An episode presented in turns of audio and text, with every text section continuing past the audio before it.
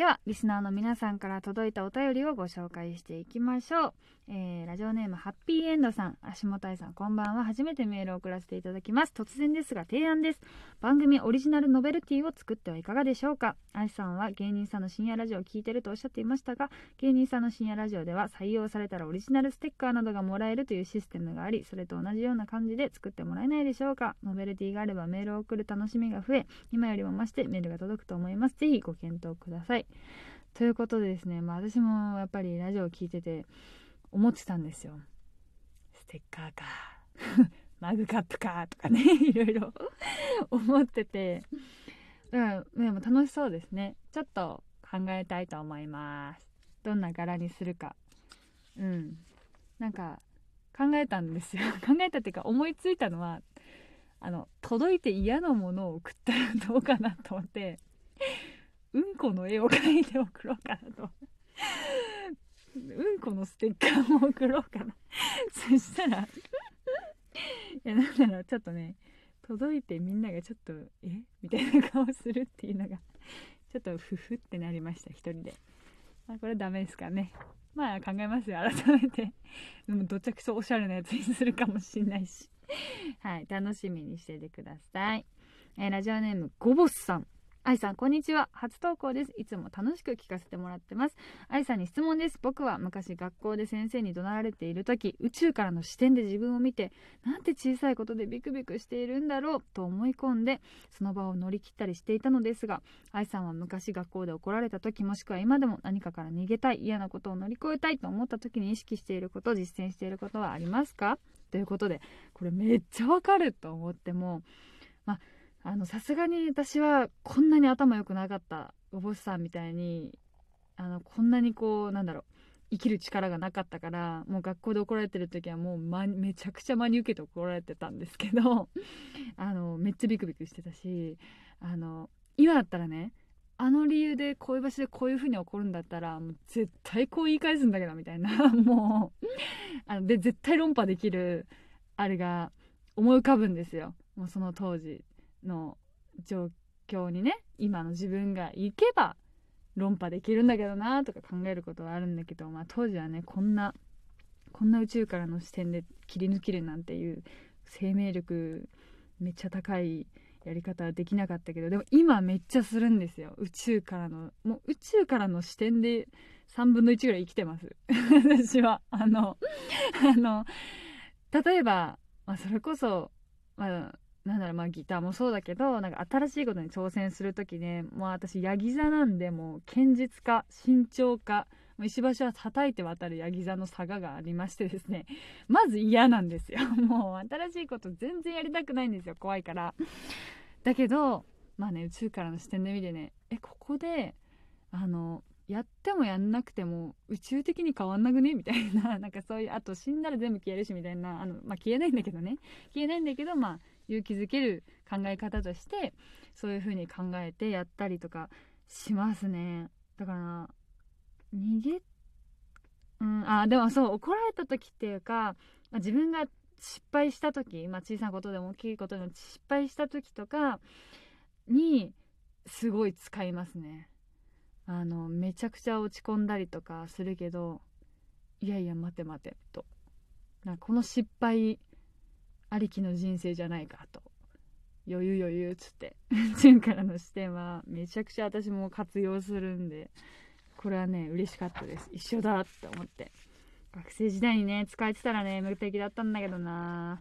はい。ラジオネームあんちゃん。愛ちゃんいつも写真とともにラジオ楽しみにしています。私は長女で4つ下の妹が1人います。芸能界でも姉妹で活躍される方が増えましたが私のところは姉妹仲があまり良くなくお互いに距離を置いているような感じです。仲良くしたい気持ちはもちろんあるのですが気の強く派手好きな妹に気を使うようになってしまいました。愛ちゃんは姉妹を仲良くするべきだと思いますか？同じく女兄弟の愛ちゃんの考えをお聞きしたいです。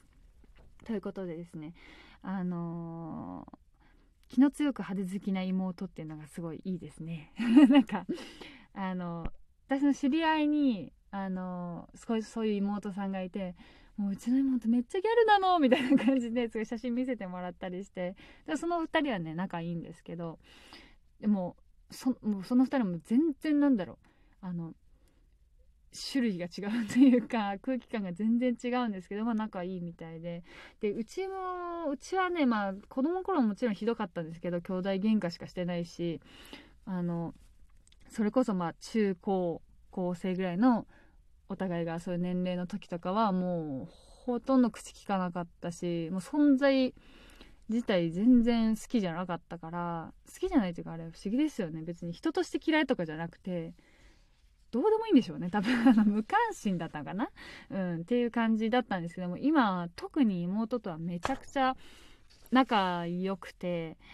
まあ、仲いいって私が思ってるだけかもしれないけどまあ全然仲良くて、まあ、仲良くするべきだとは全く思いません、うん、全く思わないんだけど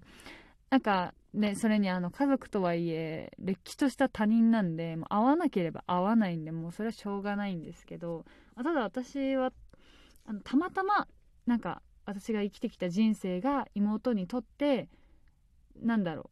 う利益があるあったというか 私はこういう時こうしたからこうするといいんじゃないみたいなのがたまたまその妹にとって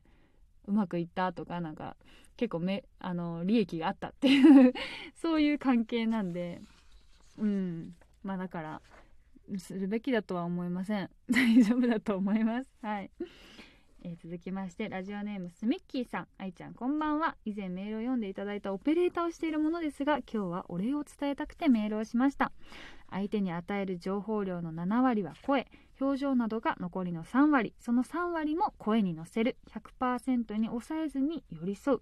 愛ちゃんの言葉を常に意識して感謝を伝えたい時にはキーボードの上まで額を下げたり吉報を聞けば顔にシワができるのがわかるくらい笑顔になれるようにしました。するとだんだんと電話が切れる間際に僕ではなく家族に向けたいい方だったわという声を聞く機会が増えてきたのですが今日はアンケートで電話の向こうの笑顔が伝わってくるくらい素晴らしい対応でした。という感想が届き周りにバレないように机の下で拳を握りしめました。僕は今日の手のしびれを忘れないと思います。今日の嬉しさを常に忘れず今後も一人でも多くのお客様が電話を切った後に笑顔になれるような対応を目指して頑張ります。愛ちゃんのおかげです。本当にありがとうございました。ということでですねこのメールが初めて読んだ時にねもう泣きましたよ私は。もう涙ぐみました。なんてなんて嬉しいんだろうと思って。もう全てが美しいですよね。なんかまあ私が言ってることなんてあの私の経験上良かったことでしかないから他人